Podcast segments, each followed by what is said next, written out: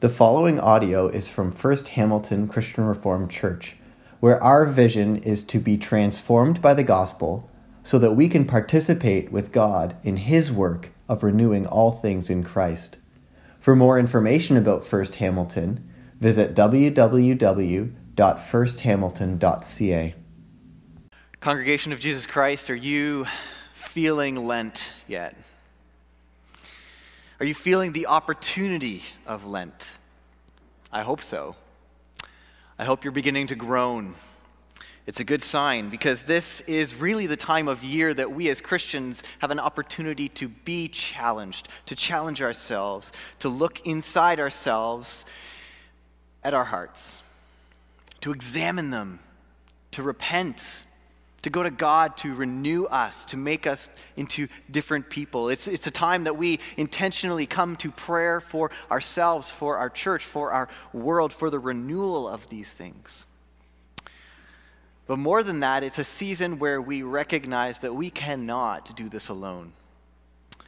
For some of us who've given up things for Lent, maybe it's sugar, maybe it's coffee, maybe it's Netflix, it's pretty astounding how weak we actually are, isn't it? We know that we can't, how could we even, if we can't even do this work of giving up something so minuscule as sugar in our lives, how can we even have any hope of throwing off sin that leads us astray? Well, we know that we don't do it alone. That's, that's the hope of this season. It's that we, as, as Paul writes in Romans, right, this, this Holy Spirit that God gives us, his personal presence, bears with us, groans with us, intercedes on our behalf before God in heaven so that we may be empowered to do this work in the Lenten journey. And so last week we were challenged in our idea of winning, where Jesus said to us that winning, it, we should not be seeking to win in any sort of worldly standard.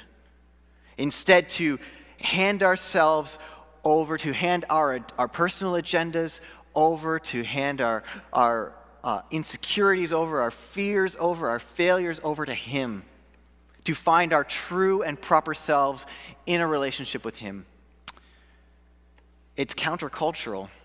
And it's the gospel way of, of winning is by emptying ourselves, by serving each other. I think this week, the lectionary passages, especially the strange story about Jesus having a fit in the temple, show us the significance that worship plays in our lives. Perhaps right off the bat, you're thinking, you know, what in the world could this, this passage written 2,000 years ago about Jesus getting people out of the temple, what could it have to do with me? By flipping tables, what Jesus is, he's making a statement. And he's saying, he's, he's putting his stake down and how important worship is in everyone's life. How important it is that we pay attention to it because it is both the antidote to ourselves, our own, you know, um, brokenness, and it's incredibly tragic and destructive when it goes off track.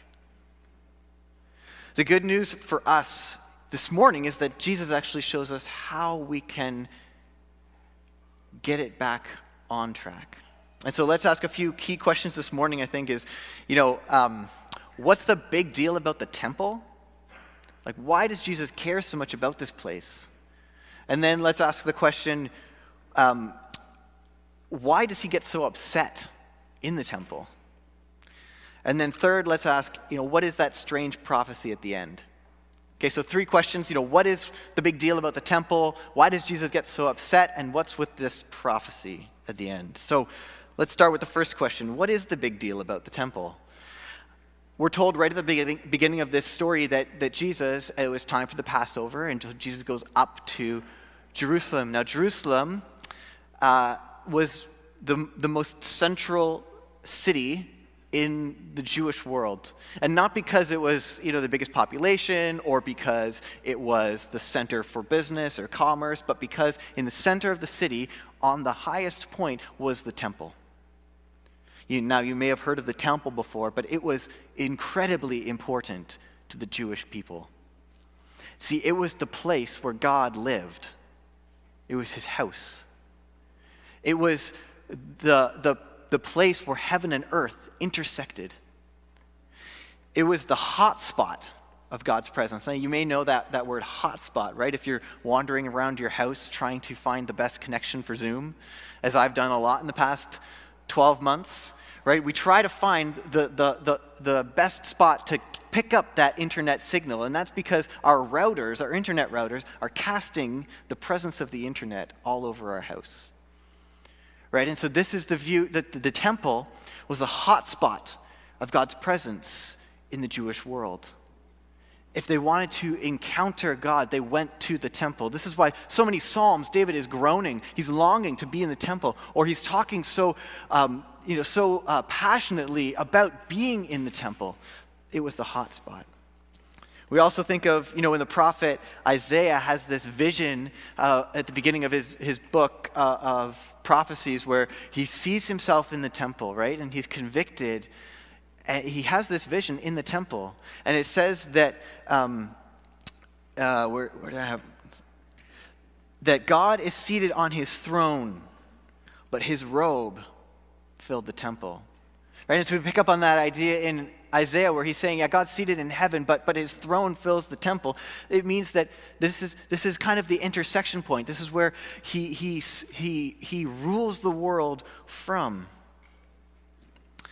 And now, maybe we are thinking, you know, why the temple? Like, why couldn't God just, you know, God created this world. Uh, why couldn't He just be all over? and it used to be that way. The writers of the Bible tell us that God created the world as a temple, all of it.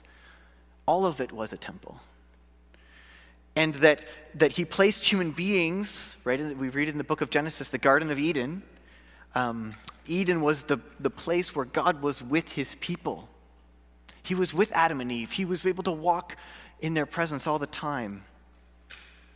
And he gave Adam and Eve this special place in creation to be his, his image bearers, to represent him, to carry on his work of creating, to fulfill his purpose in the world. It's it, it, like God gave what Adam and Eve to Adam and Eve what your school might give to you if you, you know, if you put on that, that jersey that says Calvin Christian School or uh, HDCH or whatever school you go to, right? You, when you put that, that jersey on, or when you um, represent your school for the science fair, you are, you are, you are taking the ethos of your school and you are putting it on display. And that is what Adam, uh, that, that, God called Adam and Eve to do. You know, when I, when I was at Redeemer, we had this, this saying, it, it was, whatever you do.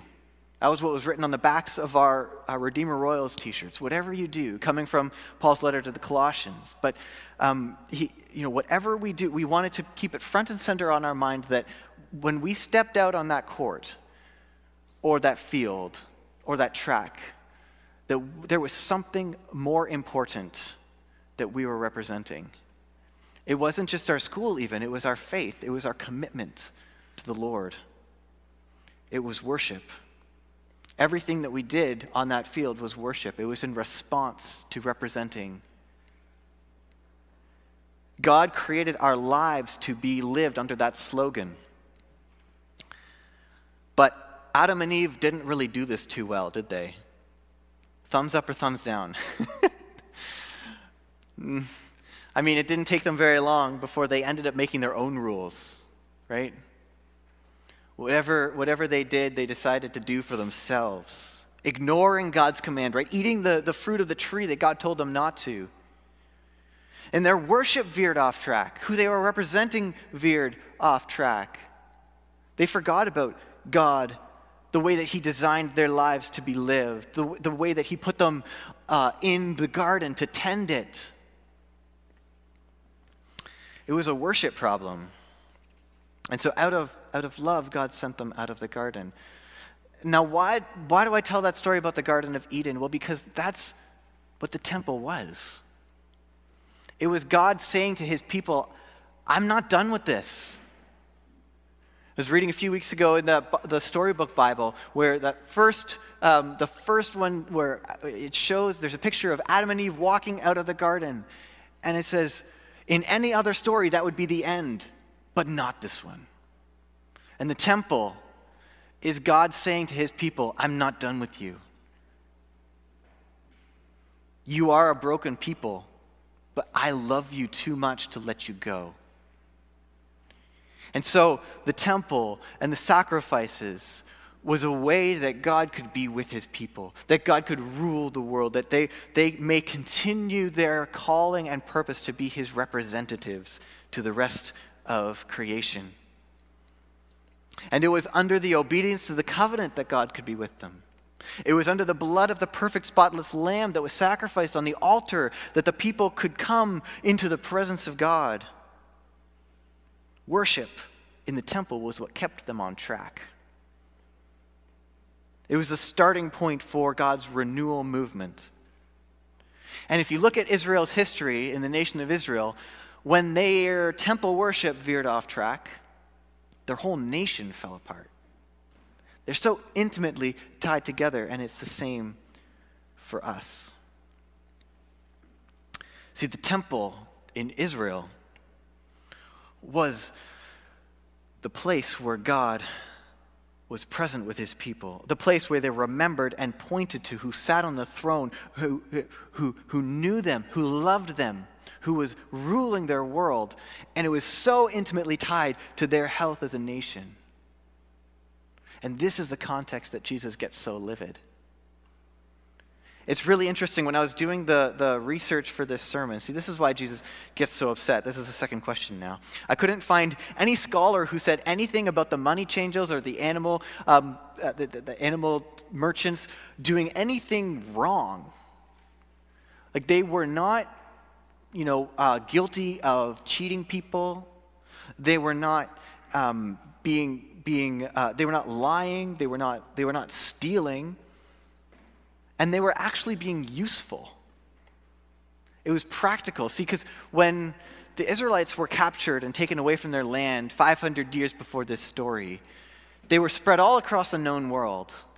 And when it came time for important feasts like, like Passover, they would all come back to, to Jerusalem to worship. And it would be very inconvenient if you can think about how fast a cow walks to try to take one from Spain to Jerusalem. It would take you forever. And so they said, well, I think we can have a solution to this. What we can do is we can just forget those animals at home and buy one when we get there. Right? Tracy and I do this when we go up to the cottage. Instead of trucking all of our groceries, we just buy them while we're up there. It's convenient, but convenient isn't always faithful. I love how one person I read this week put it. They said, Jesus' complaint is not that they were guilty of sharp business practice, but that they should not be in the temple area at all.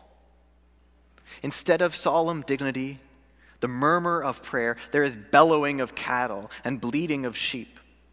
Instead of brokenness and contrition, holy adoration, prolonged petition, there is noisy commerce and what this person is saying is that when someone came from far off to make that sacrifice, you know, they, they didn't bring their, their cattle or their sacrifice along with them. And so they would, and they didn't bring their money for the temple tax with them because it was in a different currency. And so they would head up to the temple, they would go into the temple, they would change the money over 500 or 50 meters over, they would get the, the calf or the, the dove or whatever, and then, they, and then they would go to the priest, and, and they weren't thinking about what they were doing.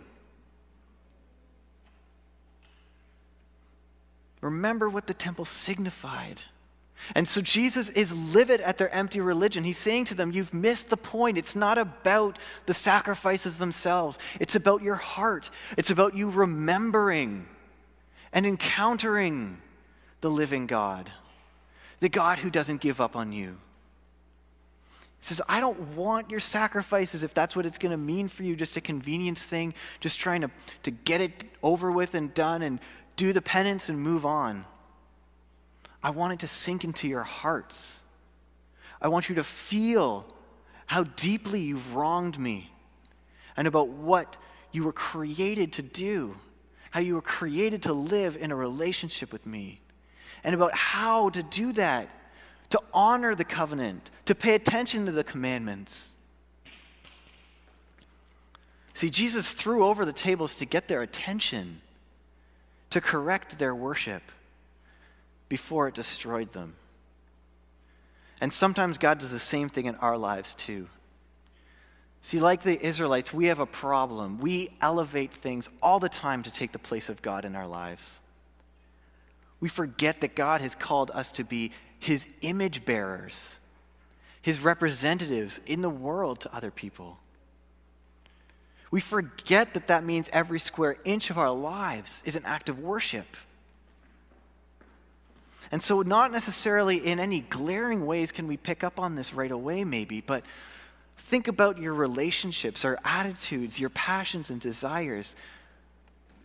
These are what get off track first when our worship is messed up.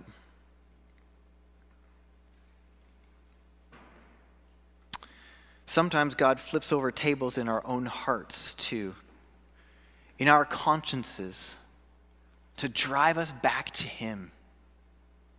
Right? Think about a time that you've heard a sermon or a song or a moment in your life or, or a scripture passage that you can't shake, those moments that just catch you. What if that was Jesus trying to get your attention, something to pay attention to? See, because I think what we can see in this passage is that Jesus flipping tables is actually an act of love. Right? If we just looked at this passage without any bigger context, it would seem like this rabbi is just having a fit, a tantrum. But that's not the case. Because Jesus does not leave his people after this. So he goes and flips the tables and then heads to the cross. It's in the context of the relationship that this is seen as an act of love, a way to wake us up and draw us back to him. And the whip, the whip that Jesus made that confuses us, why would Jesus whip people?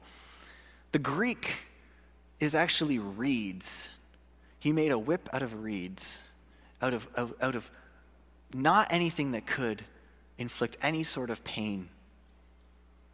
One person I read this week said that that whip was not to inflict pain, it was to instill on them his face when he held it. How serious he was about their worship. But how could Jesus have that whip made out of reeds? When their worship was way off track? Well, because he took the, the, the whip of cords that drew blood, right? When he went to the cross. And so he can wake us up with the, the, the whip of grace. And, but what about that prophecy at the end? What does it mean? Jesus told the Jewish people who were looking for a sign, he said, Destroy this temple, and in three days I will raise it up again. And he was speaking, John tells us, about his body.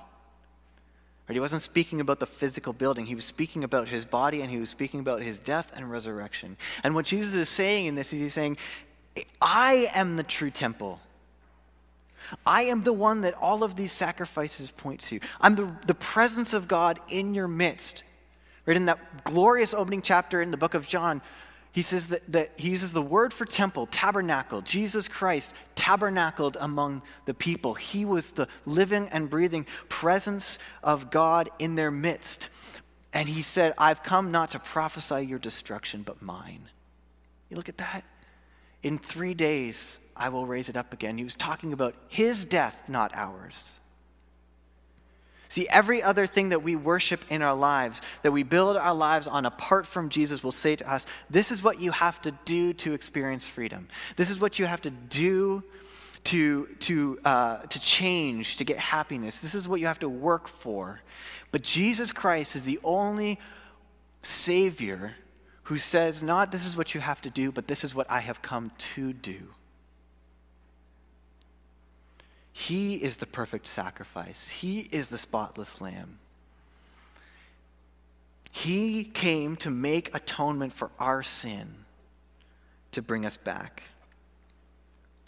And this is God's mission to restore us and our world.